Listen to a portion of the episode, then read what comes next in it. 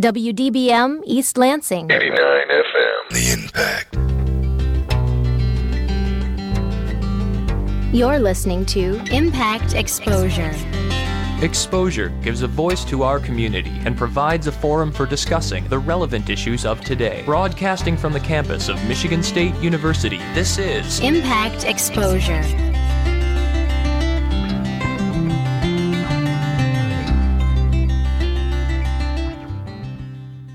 Welcome to Exposure. Thank you for tuning in. I'm Abby Newton. Today we sit down to talk with Mike Brand, the Wharton Center Executive Director, and Bert Goldstein, the Director of the Michigan State University Federal Credit Union Institute for Arts and Creativity. Next, we will talk with Professor Lori Thorpe and Liz Brivich about bringing worms to Michigan State University. Next, we will talk with visiting Professor Ryan Clitor to talk about an upcoming comics forum. And lastly, we will hear from a local jazz band with roots in Lansing. Since opening its doors in 1982, the Wharton Center has been a place for quality performing arts at Michigan State University. However, 5 years ago, a new and exciting idea came to the Wharton Center. The Michigan State University Federal Credit Union Institute for Arts and Creativity was born.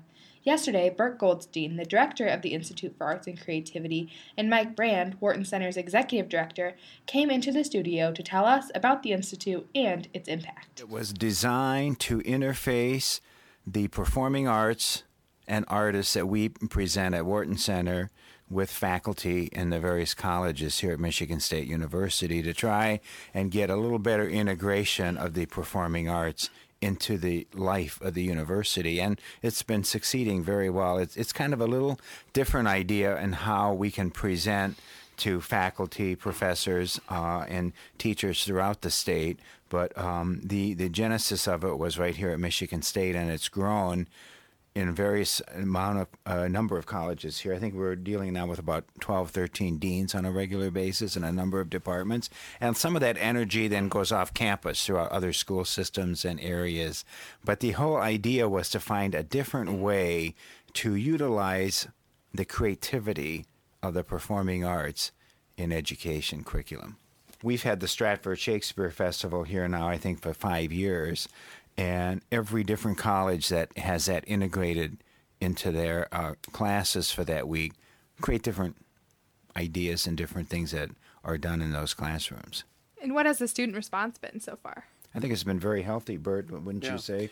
Oh, student response has been tremendous on campus. Mike talked about the Stratford Shakespeare Festival coming down. They're working with actors who are actively working or have worked at the festival. So they're young, they're very hip, they know how to work with young people. And the beauty of that particular program, not only do we serve, you know, various entities on campus, they also go out to middle schools and high schools and work with students who are approaching Shakespeare for the first time. So with that particular program, they're very appealing. And what Stratford does so well is they make Shakespeare so accessible and approachable, unlike the way I learned it when I was in high school or even in college. So that's the student response to almost everything that we do has been really great. We did a playwriting workshop with some students in the Residential College of Arts and Humanities a couple of years ago. We have this program with a dance and theater company in Minneapolis that comes in and works with medical students on doctor-patient relationship using the arts as a catalyst for that. And this has been a transformational experience for the students in the College of Osteopathic Medicine. We just finished it for the third year in a row, and they are so excited about it. And the medical students tell us year after year, after the workshop, and they have like 3 days, about 17 hours with Stuart Pimsler and Suzanne Costello, who run this company, they tell us year after year that it reminds them of why they went into medicine, because the arts are so connected to humanity and basic needs of humanity and basic human expression, and they're just overwhelmed. And so the College of Osteopathic Medicine, which is when I first came on campus, I didn't even know they existed, and they didn't know we existed, I don't think. They knew we existed as a performing arts center, but didn't know we existed as outreach and education. It's just been an overwhelming experience for them, and they are so positive about it. That's great. I'm sure as are others as well. Yeah. Now, how did you get involved with this project? Well, they hired me. When Mike created the Institute in 2008, they were looking for a director, and I, at the time, I was the education director for the two-time Tony Award-winning Cincinnati Playhouse in the Park. And I'd been there for 12 years and had been producing theater there for young audiences as well as running an education program, largely K-12. And we would serve people in 4 different states through all of our programming. But when Mike talked to me and when I found out about the Institute looking for a director, it sounded very appealing to come up, to start a new program, to work with some of the pre-existing programs, but there was a lot of opportunity here. And it was really very exciting for me to have been offered the job and to be implementing the program. The Wharton Center provides resources. We have a great facility. I mean, we have 3 rehearsal studios now. We have the beautiful Payson stage. We have the Cobb stage. It's been a tremendous opportunity, and we've been doing just so many exciting things. We've been producing theater. We've been doing a lot of programs, like with the Kennedy Center. We have a Kennedy Center Partners in Education program for teachers. We have the Young Playwrights Festival. It continues to be a strong program for us, where we give high school students the opportunity to write plays and get them produced, in our collaboration with the Department of Theater. So it was just a really wonderful opportunity. And now, how has this benefited the Wharton Center as a whole? Well, it's basically kind of our heart and soul. You know, this is what we give back to the community. This is how we help kids, you know, work on identifying things that they have inside of them. I think one of the interesting things about Bert's background, which made him so attractive to engage here, is his producing background, because the Institute's work that he's done over the past 5 years has focused on very many a number of big issues like literacy. So we have the Young Playwrights program that he's alluded to, and we're going to be expanding that into poetry and songwriting and things like that. And then he's also produced small plays that really are very issue-oriented, dealing with autism, with obesity, childhood obesity and nutrition. And I think next year you're going to be looking at doing one on bullying, right? Which is going to be a big production. But he's involved in one of the most remarkable. Did you send that last tweet, or was that Sam? That we're creating. My predecessor created an endowment for commissioning new work.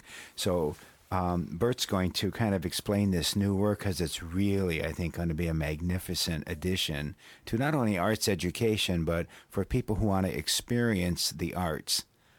In live theater and music.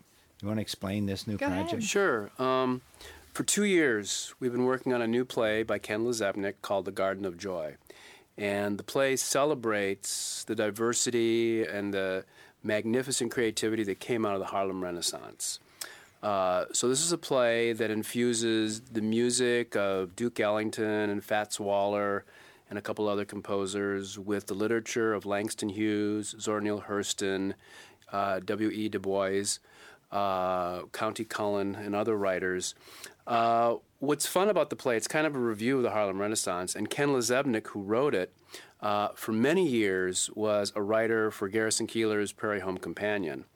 So when I approached him with the commission, I said, the Harlem Renaissance is the project that we want. I said, I want the literature and music integrated into this.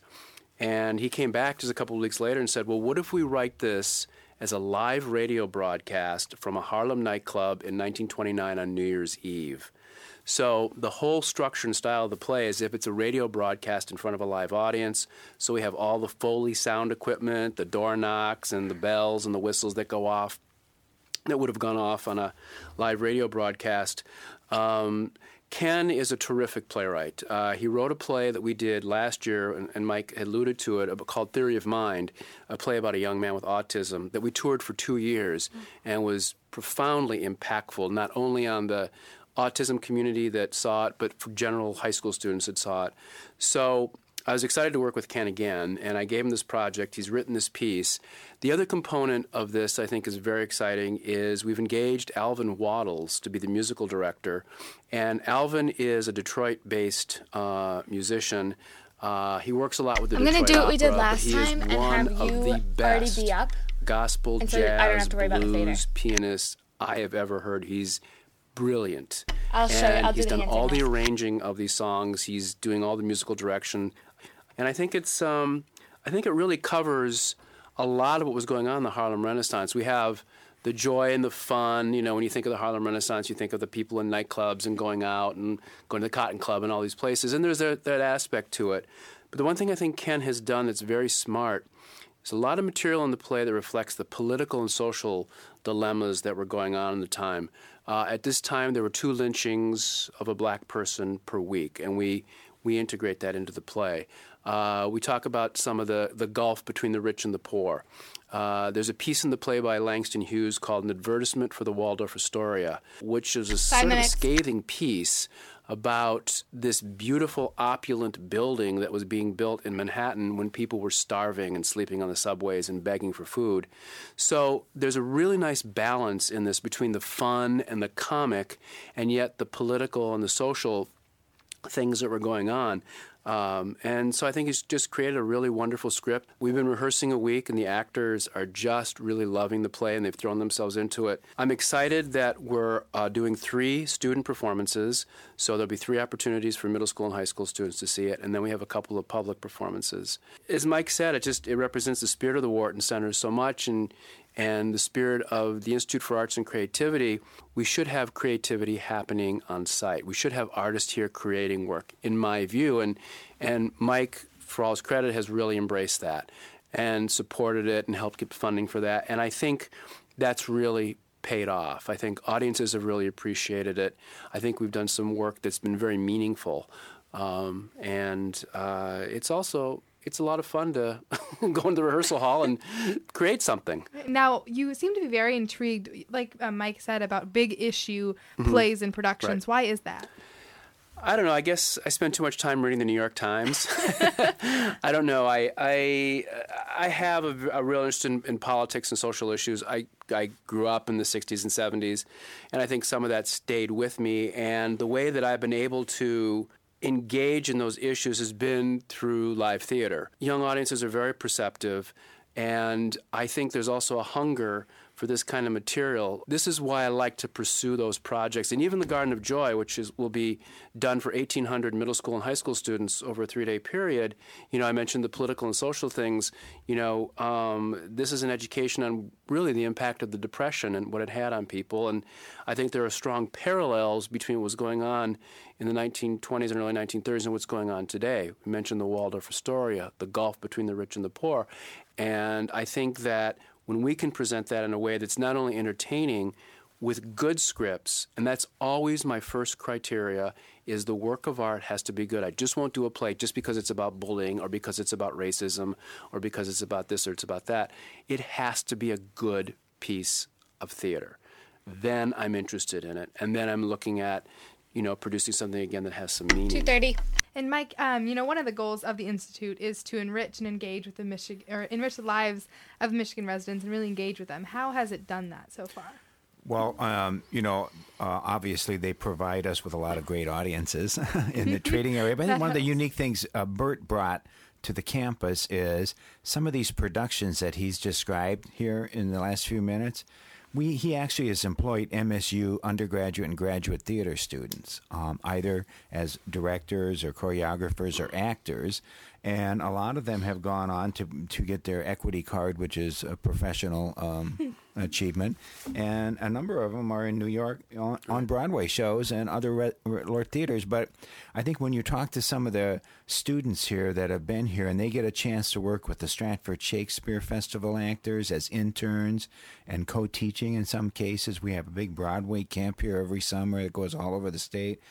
I think one of the best things that has been kind of an effect of the Institute's work is that we really can enhance the students' education here by interfacing them with these great internationally renowned artists, and our faculty are very good at integrating these artists and opportunities into what they do in the College of Arts and Letters. So I think that's something that's very plus. It's a win-win for a number of things, for our audience, for all the things Bert talked about, and plus for the students as getting an experience in the professional side that is not really open to them in another type of situation.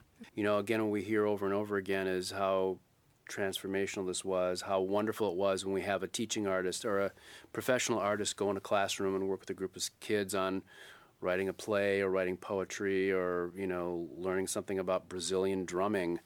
And you just see what a difference it makes. I think, you know, on a K to 12 level, the arts have been really hit hard in the schools. Budget cuts have hurt that. And fortunately, but unfortunately, sometimes we're the last stand for some of these schools when we can provide a residency or some opportunity for dwindling arts programming. And so we do what we can do to, you know, one, advocate for the arts, but get this into as many schools and affect as many students as we can. So I think that's kind of what we're up to. Well, thank you very much for coming in. It was a pleasure having you. Yeah, thanks, Abby. And we wish you the best of luck. Thanks. Again, the performance, The Garden of Joy, will be Friday, March 15th and Saturday, March 16th. For ticket information, you can visit the Wharton Center website, which is WHARTONcenter.com, or you can call 1-800-WHARTON. Now, lately, much talk and news has surrounded Pope Benedict XVI's announcement that he will resign. While the Catholic Church is still in search of a new leader, our very own Mary Hathaway discovered how East Lansing Catholics responded to the events.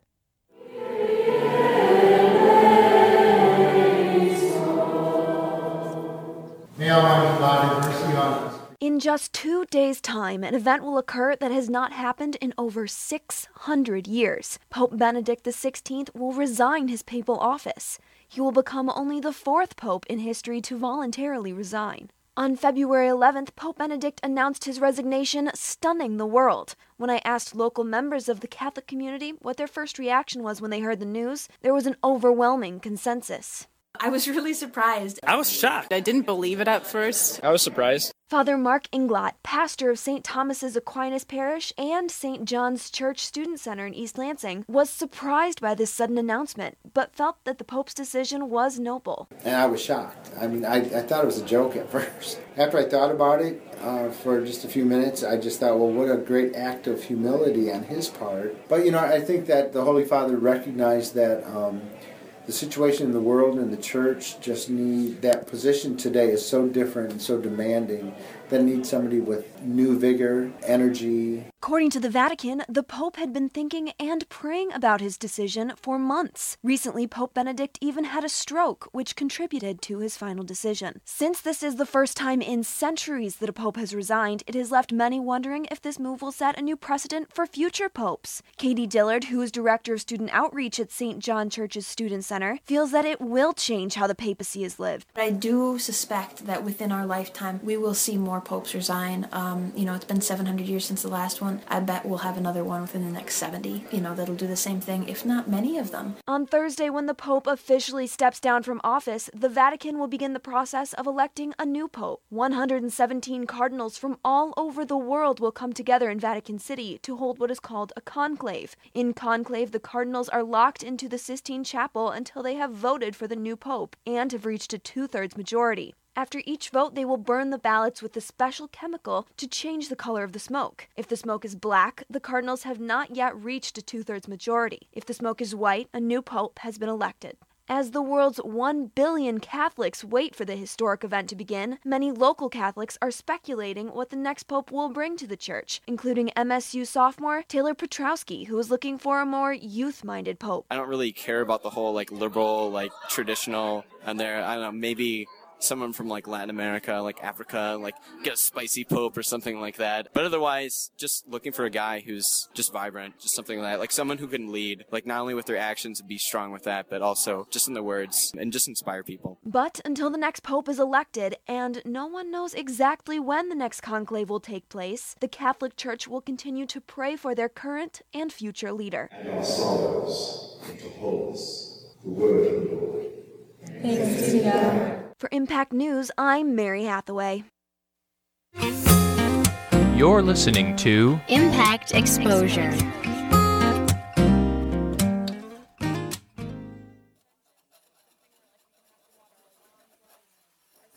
For the past 2 weeks, students in the RISE program at Michigan State have been busy constructing a vermicomposting bin.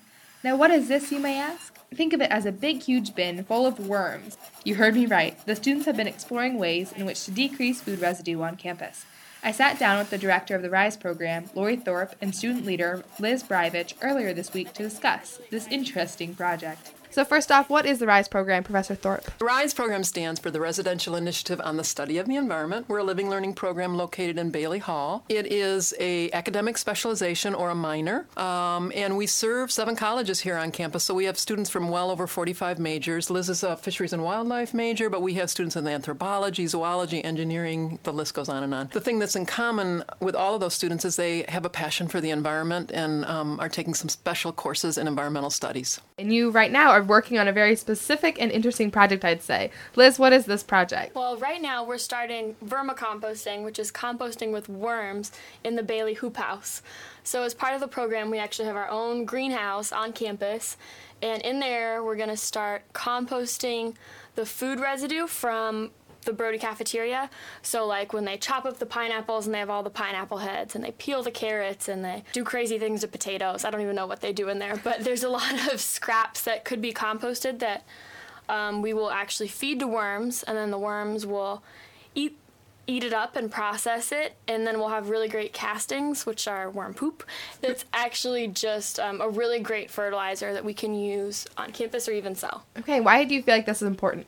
I love this program. Oh. It's so great. We love it. Well, one of the things that's so important is we are really interested in looking at reducing this campus's environmental footprint. And part of that environmental footprint is the cafeteria food waste or food residue.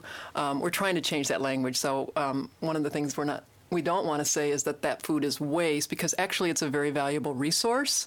It's been viewed as a waste, and so that waste has been put in the landfill or in the sanitary sewer, which is not a very good place to put something that can be composted, because compost is a wonderful, sustainable source of fertility for our food system. So what we're doing with this is we're taking these food scraps from Brody and cycling them through the worms and then turning it into this really valuable resource. And that resource is also being sold at the MSU Surplus Store. So community members, you can come to the MSU Surplus Center, and the worm castings from this project are for sale there. I also want to brag a little bit on Liz, because she's a first-year student here, and she's an amazing young leader. The reason we're doing this project is because she wrote a grant with 3 of her colleagues to the Office of Campus Sustainability, the B. Spartan Green Fund, and they were funded $5,000 to start this project. And I'm going to turn it over to Liz and let her talk a little bit more about that project, specifically that's funded through OCS. We actually do vermicomposting on the Student Organic Farm, but by bringing it on campus, it's going to be somewhere where students can see it, classes can come look at it. It's going to be a visible presence on our campus of closing the loop, making sure that what we make isn't just turned into something that's waste, it's actually turned into something that's a new resource by turning it into that compost.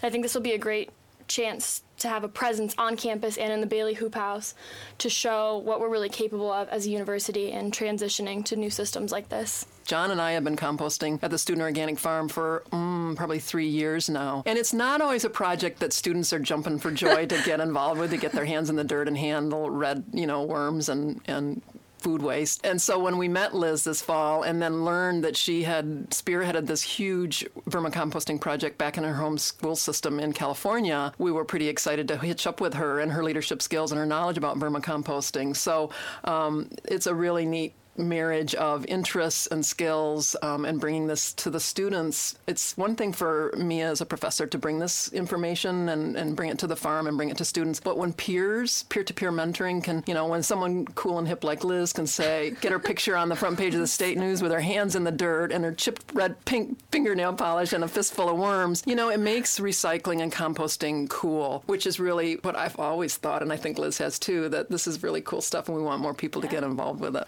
How did your idea start to do the vermicomposting? I think I realized a big way that on campus we had room for a project like this. I've been comfortable doing it before at my high school, at other schools in my district. And so I thought at MSU, it's such a big school. We have so much. We have the space for it. We have the students for it. We have definitely enough scraps that we could be using. And I thought there was just a really good opportunity there, especially when we found out about the B. Spartan Green Fund. In our RISE class, we had a grant writing assignment, and I thought that was the perfect opportunity to get on something I really wanted to do. And when did you start it in your high school? How did that project play out? I had read about some school doing it in another state, and I thought, that is, like, the weirdest thing. There's no way that works. Like, that's so weird. And then I looked into it, and I realized it wasn't weird. It's super cool. It happens in nature. There's no reason that we shouldn't be using it here. And the thing is, like, people think worm bins are gross, but they don't smell. You got a chance to smell one of our bins. They just smell like She's dirt. She's correct. They smell like dirt. It's really easy, actually, for everyone to do. You just add food. Worms can eat up to their weight and food scraps a day. It's an awesome way to see yourself actually having an impact. Like, your trash isn't going into a landfill, where when you put these scraps in a landfill, they actually generate methane gas when they decompose, which is a greenhouse gas. So when we instead use the process of composting, we're turning them into fertilizer instead of these evil forces contributing to global warming. So, sure. And I hear that you have one in your room, actually. This is true. I do have a vermicomposting bin under my bed, and they're not considered pets, so I think you're good with RHA. Hopefully RHA doesn't bust in on me, but So far we've been really good. What was the response of your roommate? My roommate she's a zoology major, so she doesn't really have the heebie-jeebies about animals. She was pretty cool with it. She actually came with me to get the worms. And the bin doesn't smell, so she's complaint-free with that. That's good. And where do you get the worms? Are they specific worms for the bin, or how does that process work? Well, not just any worm will do. We had to get that in. It's a special worm. And for Liz's bin, we went out to the Student Organic Farm and got the worms from our giant vermicomposting project out there. These are red worms. These aren't the common earthworm that you see on a rainy day out on flopping around on the sidewalk. They're also often called manure worms. They're decomposers that are found in kind of leaf litter in the forest. But there's commercial enterprises that actually grow these worms for commercial purposes like what we're doing. So it's a movement really across the country because food waste is on everybody's radar now. And people are paying attention to what they're doing with their food waste and that it actually is a resource that can be used in a world where we have limited resources. So, and there's also an appalling amount of food waste on this planet, which we're trying to work both ends of this. So we're also working with Carla Yasan in culinary services. She just recently did a food waste audit in a couple of the res halls, and I don't have the exact data on that, but I know it was over a pound of plate waste per student per day, because all of that food that's wasted is also wasted energy that's gone into the production of that, and then something has to be done with it. Now, what does the worm vermicomposting bin actually look like? Oh, good question. The style of the bin that we went with is a flow-through composter. So how it'll work is that it's pretty big. I think it's like 8 feet long. It's made of wood. And how it works is we'll be able to add food on the top of it, and you'll just bury it under a layer of litter. We'll be using newspaper and leaves as bedding. What we'll do is we'll add the new food materials at the top, and then the worms will be living near the middle top of the bin, and then as they process the food waste, their castings will flow through a system of kind of like pipes that we have set up horizontally, so that way the castings will fall through to bins we have at the bottom, so it'll be really easy for us to get and use this great fertilizer without having to remove the worms and sort through things. So it's a really cool, originally they just used to throw a whole bunch of worms in a bin. That's what I'm used to. But now with this flow-through system, it's a way that we're making it a lot more efficient and a lot easier to do, too. And then worm bins, and so Liz doesn't have an 8-foot worm bin in her room. No. Worm bins come, although she probably would. I would if I could. I think she would. We'll There's put still that time. On next year's project, right. There you go. But they come in all shapes and sizes, and so the worm bin, for example, that she has in her room is just made out of a simple storage tub, and you drill holes in the top so that air can get in, and you make a moist bedding, and it can be shredded newspaper or leaf litter from the forest floor, or a little bit of soil, and then some food scraps.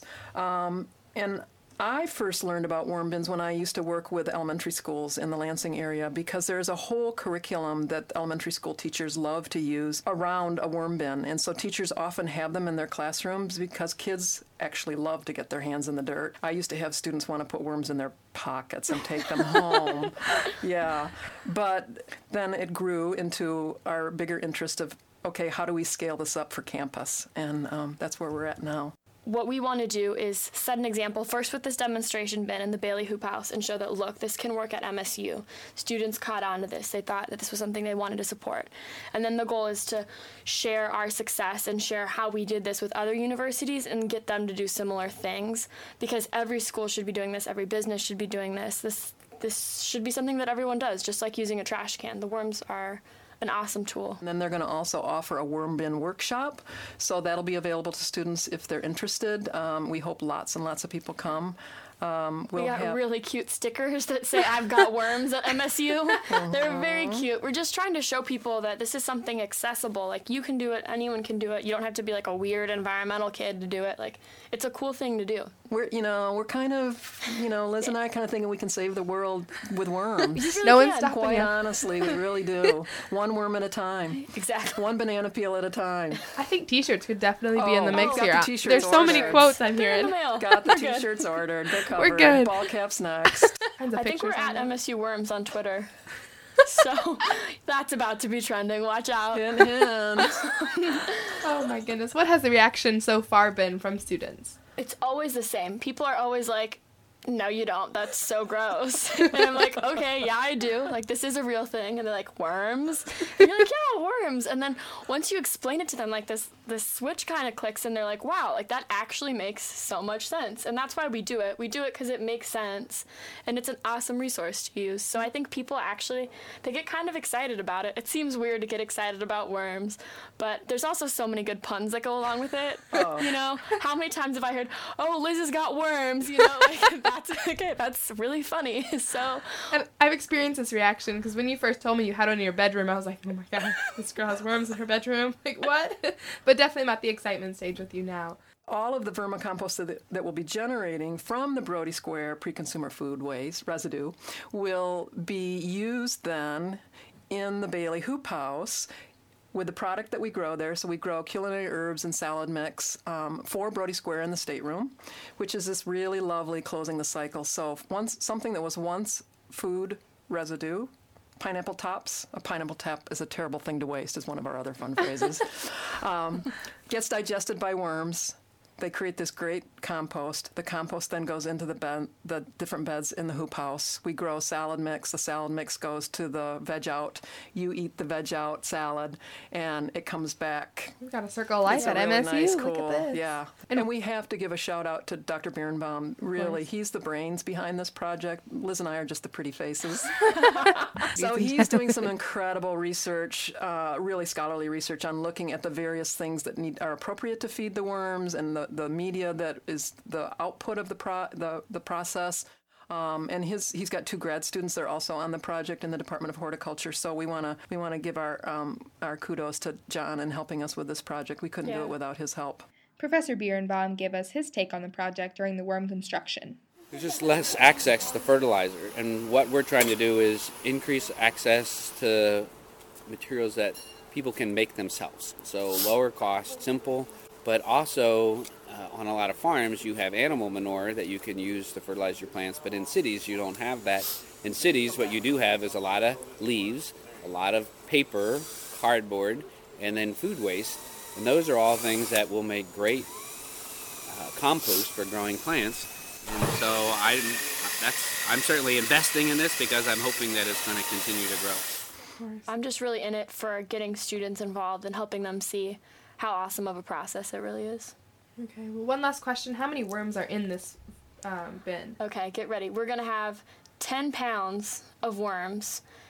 I think it's about a zillion. Bin. Is that right, Liz? It's about a zillion. That's a good solid scientific measurement. I can't even fathom. I think there's 1,000 worms in a pound, if I'm not mistaken. Well, it sounds like you guys have an exciting time ahead of you, but thank you so much for coming in. We really wish you the best of luck. Thank you for having us. You're listening to Impact Exposure.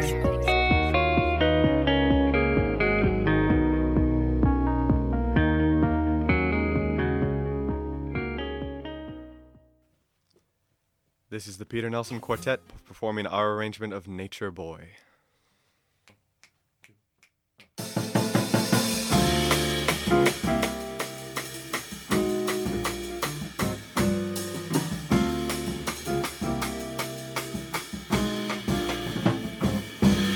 was a boy, certain strange enchanted boy. They said he traveled very far, over land and sea, a little shy and sad alive, but very wise was he. Then one day, one magic day, he came my way.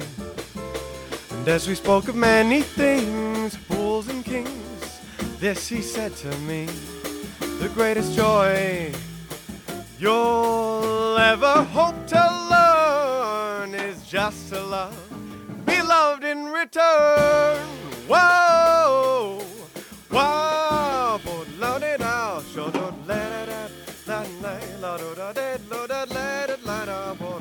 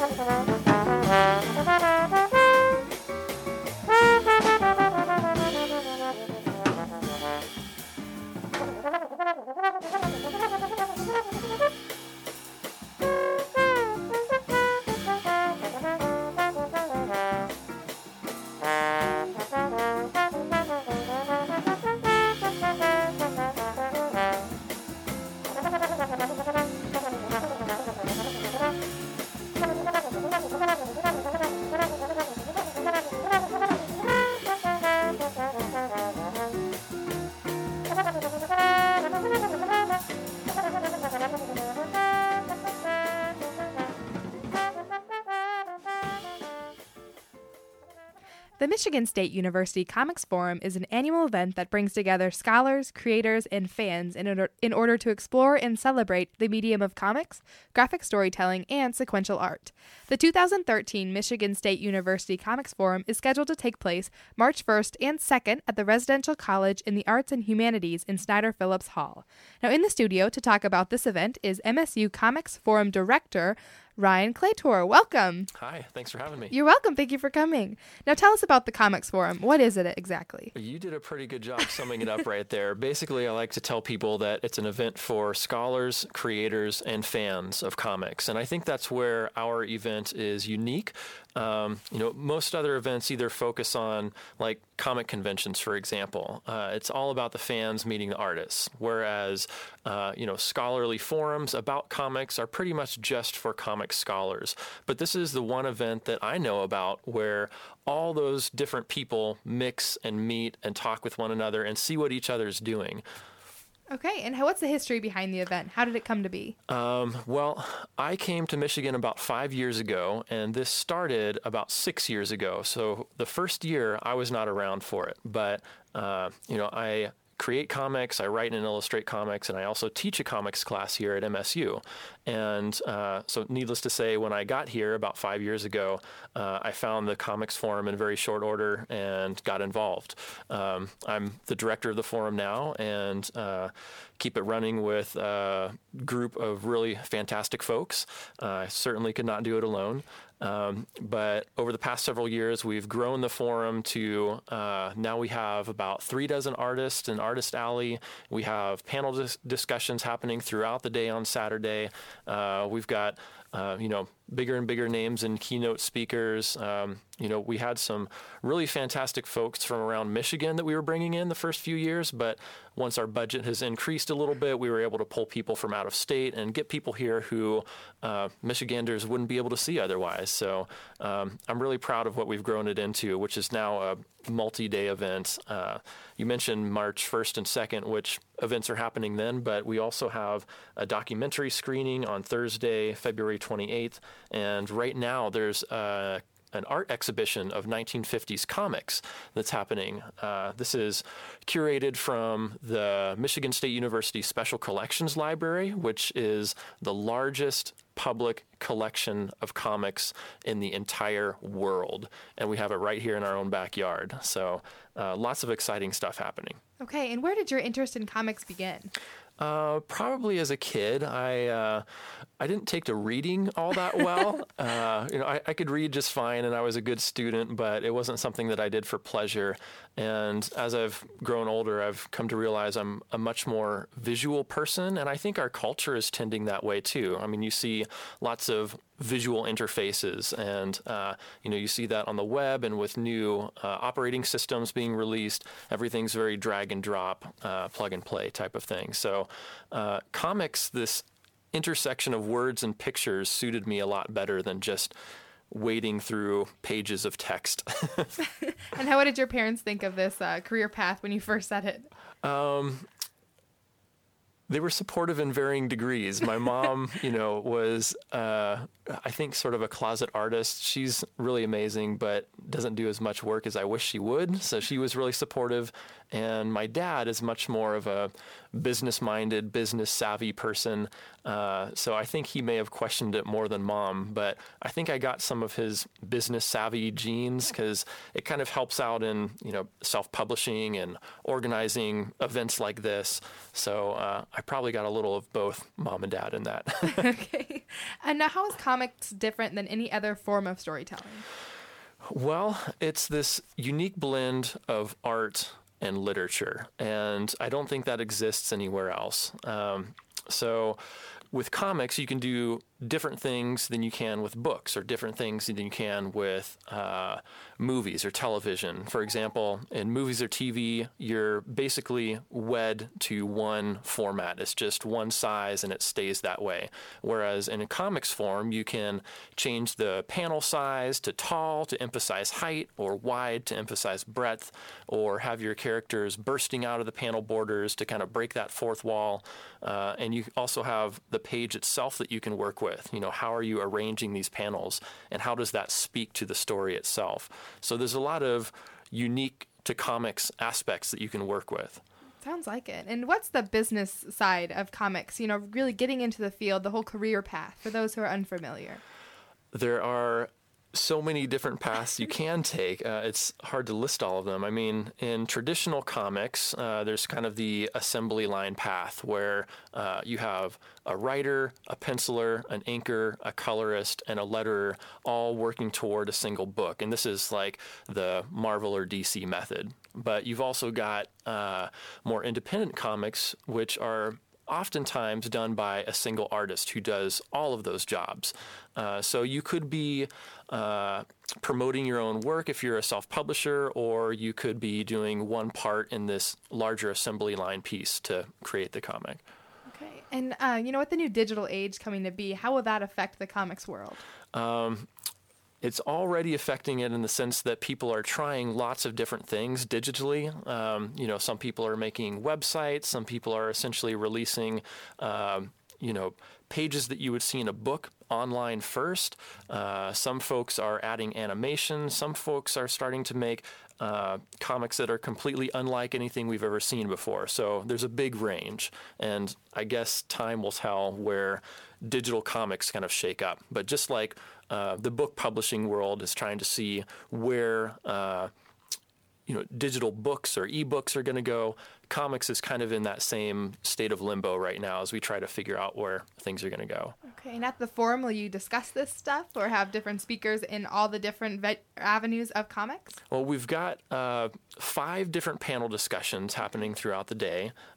We've got a panel discussion on libraries and how comics are accepted by, and what librarians think about that.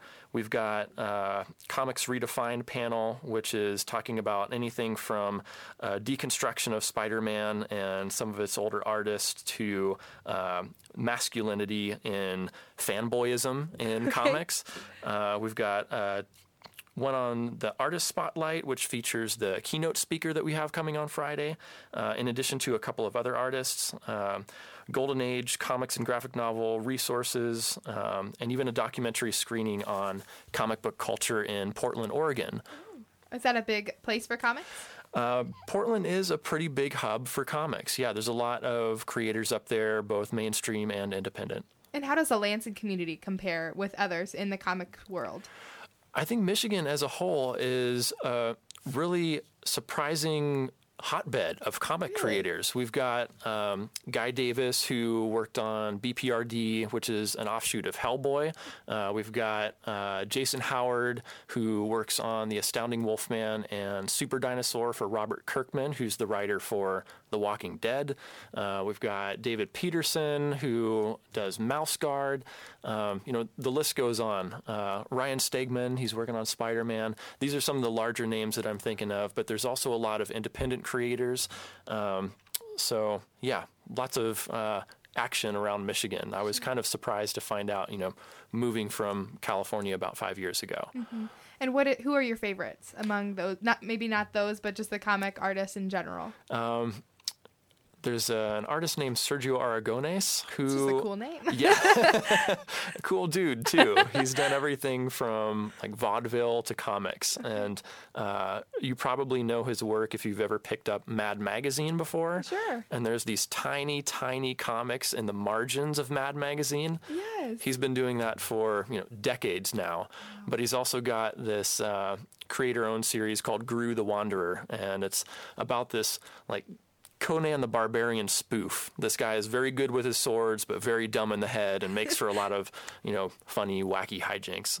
Sure. Now, what are your goals in the comics world?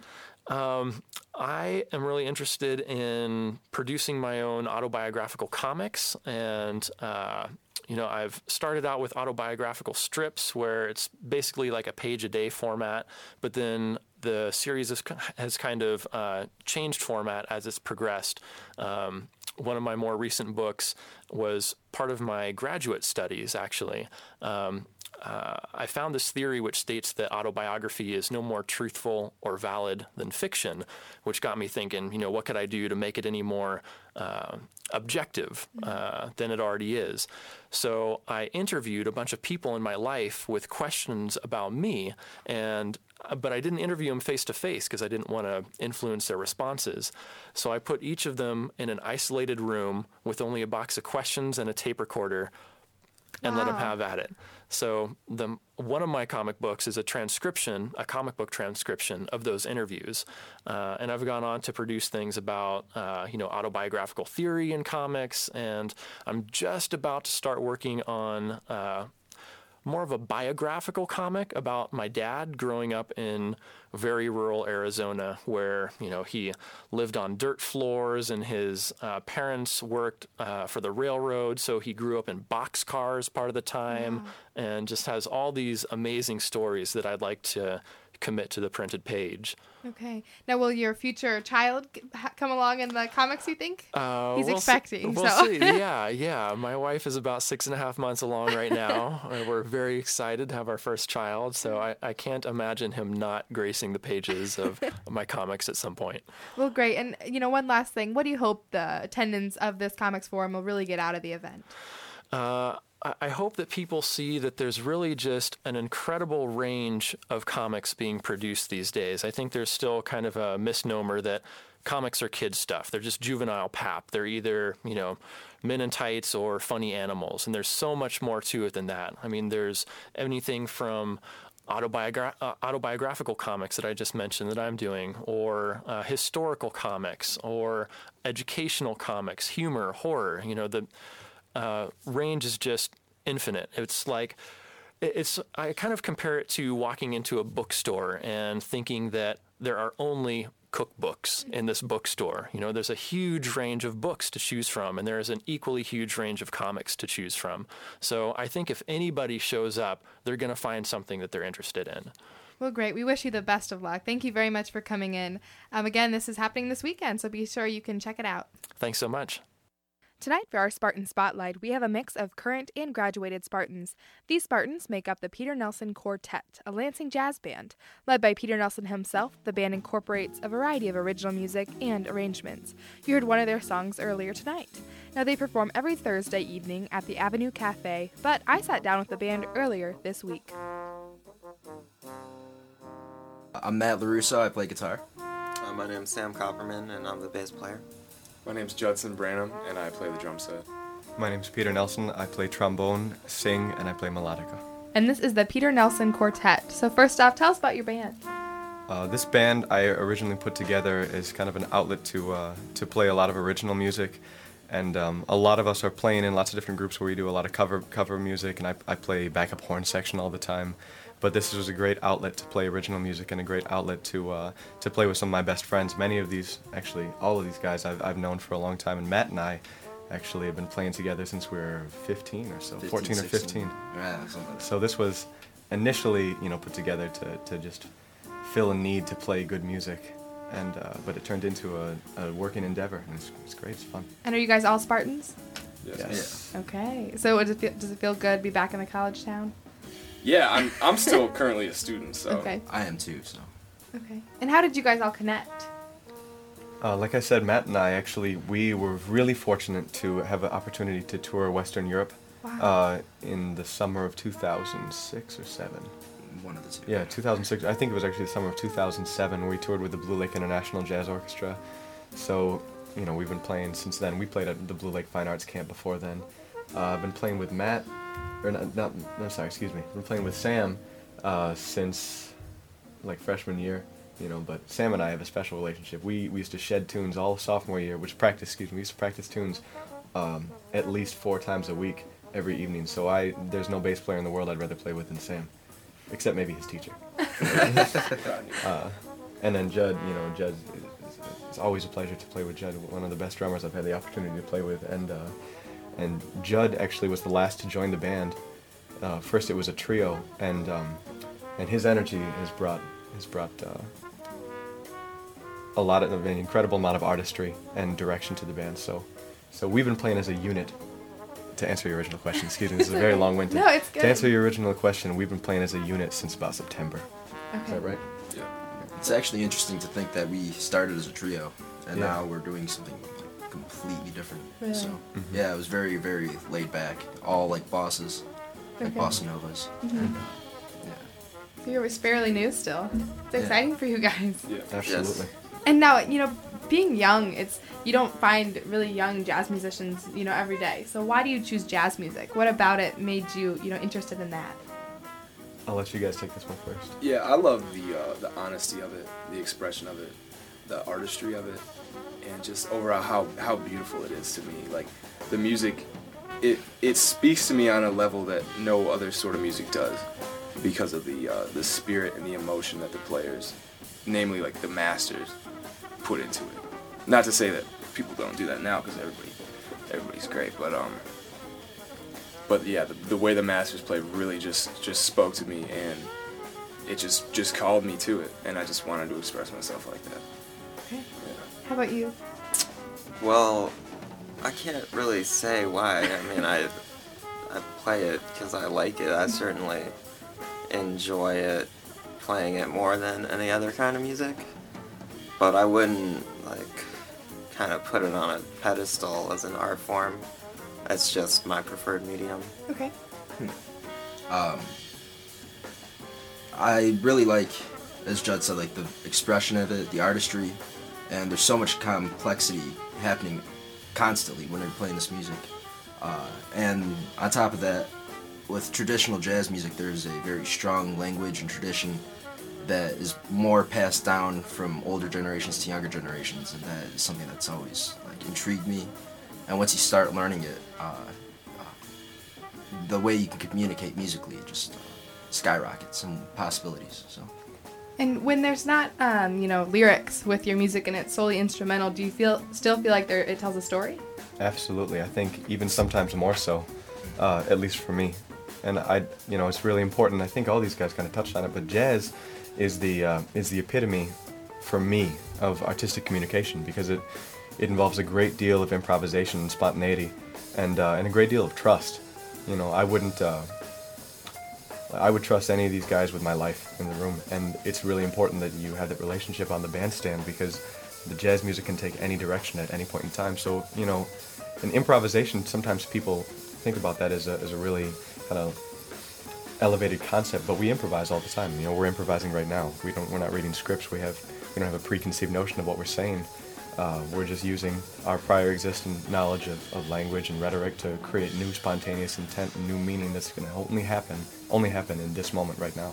And that's what jazz music is about to me, is cultivation of the moment and celebration of the moment. So I find often people ask me the question, like, does studying improvisation in music make you feel like more prepared to just improvise in everyday life? But I find it's very much the opposite. Just, you know, living every day, and everything you experience informs what you're playing in the music, not the other way. Okay, that's really interesting. Now, what, you guys have an exciting time coming up because you're releasing a new album called Watercolors. Tell us a little bit about the album. The album initially was, we thought about it back as a trio, and we were thinking about how can we, because, you know, unfortunately, the jazz really never had a lot of kind of mainstream attention, because it's not quite as accessible, you know, as some other music, in my opinion. That's the reason. But we wanted to, you know, make a really accessible album that anybody could listen to, but not cultivate the artistic and creative integrity of what we're doing. So we initially were going to do a whole bunch of arrangements of really, you know, jazz standards or old American songbook standards and bossa nova standards. And then Judd joined the group, and we're like, okay, well, let's take it a step further. So we have a lot of music on the record, with a lot of arrangements of standards that we talked about. We also, I wrote string arrangements, so on 4 of the tracks, I think it is, we have string players as well. So the aim of the album is to be as accessible as possible to the general public, while still maintaining our artistic spirit and vision.